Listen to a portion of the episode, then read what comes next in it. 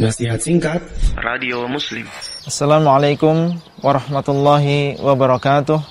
Alhamdulillah Wassalatu wassalamu ala rasulillah Wa ala alihi wa sahbihi ajma'in. Akidah yang sahih Yang benar Di dalam agama Islam Memiliki kedudukan yang tinggi. Karena akidah yang benar Akan membawa Kebaikan yang banyak. Karena akidah yang benar akan membawa kepada kebaikan yang banyak dan akhir yang baik.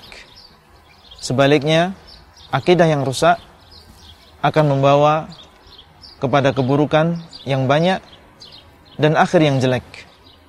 Seseorang yang memiliki akidah yang kuat akan beribadah kepada Allah SWT dengan ikhlas, dengan khusyuk, mengikuti sunnah Rasulullah SAW orang yang memiliki akidah yang kuat akan memiliki akhlak yang hasanah, yang baik ketika dia bermuamalah, bergaul dengan manusia. Orang yang memiliki akidah yang kuat akan memiliki sifat-sifat yang baik, bersabar ketika tertimpa musibah, bersyukur ketika mendapatkan kenikmatan dari Allah SWT, bersegera untuk beristighfar dan bertobat ketika dia melakukan dosa.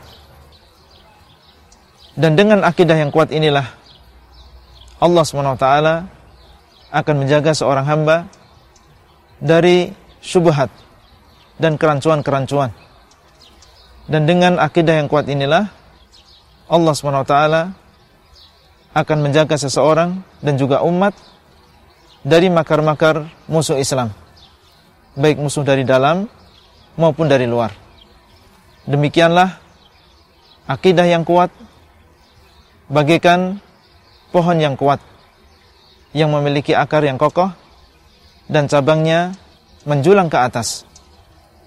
Allah SWT berfirman, Alam tara kaifa daraballahu mathalan kalimatan tayyibah kasyajaratin tayyibatin asluha thabitun wa far'uha fis sama' tu'ti ukulaha kulla hinin biidni rabbiha wa yadribullahu al-amthala lin-nasi la'allahum yatadhakkarun. Apakah kamu tidak melihat bagaimana Allah SWT membuat permisalan kalimat yang baik seperti pohon yang baik?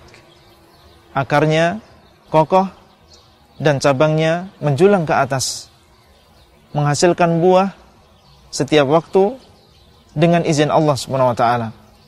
Demikianlah Allah Subhanahu wa taala membuat permisalan bagi manusia supaya mereka mengingat. Surat Ibrahim ayat 24 sampai 25. Mempelajari akidah yang benar hukumnya adalah fardu ain. Wajib bagi seorang muslim dan juga muslimah mempelajari akidah yang benar mulai dari perkara-perkara yang mendasar. Seperti rukun iman yang enam. Beriman kepada Allah. Beriman kepada malaikat kitab-kitab para rasul. Beriman kepada hari akhir.